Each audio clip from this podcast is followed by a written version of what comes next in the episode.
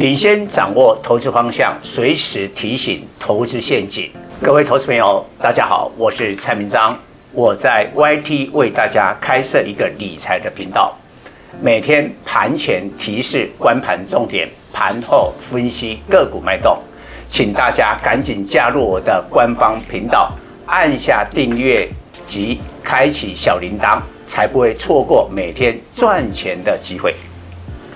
蔡总盘中跟你有约哦，赶紧扫描右下角 QR code 加入蔡总官方 Live 粉丝团，留言贴图小爱心就可以顺利完成报名哦，名额有限，速抢速赢。各位粉丝朋友，大家好，我是陈章，现在是礼拜五盘后的分析。今天台积电法会杀了台股。一开盘过了不久，马上就跌三百零五点，最低的时候是一六八五九，但是呢，强短的买盘进场。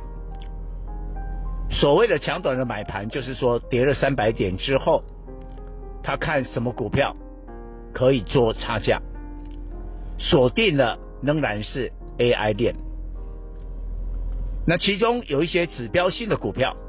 尤其是二三五七的华硕亮灯涨停，在电子的组装代工厂这一波，从最早的广达、伟创，到最近的仁宝、英业达，甚至呢双 A 当中的宏基，都大涨过了，都打上了 AI 的光环。只剩一个，就是双 A，另外一个的华硕。那华硕为什么这么晚才发动 AI 的题材？因为去年以来的库存非常非常的严重。去年的第四季，它 EPS 一季就亏了五块，那今年第一季又亏了两块，这两季加起来就亏了 EPS 七块。所以股价今年都没表现，堪称最落后的股票。但是现在他也讲，我也要做 AI 伺服器，立刻涨停锁起来。那华硕的涨停板之后，更加的刺激这种强短的买盘。最后连广达、连伟创，伟创还涨停哦，广达大涨。创下了新高，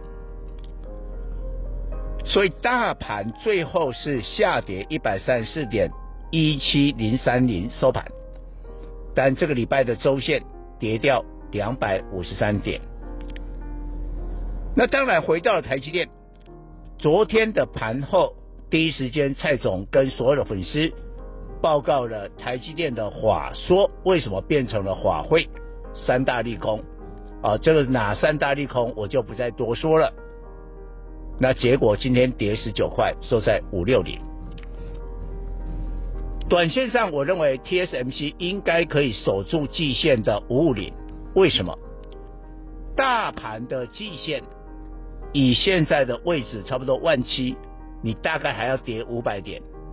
那除非是国际的什么大利空啊，否则不太可能台股去再跌五百点。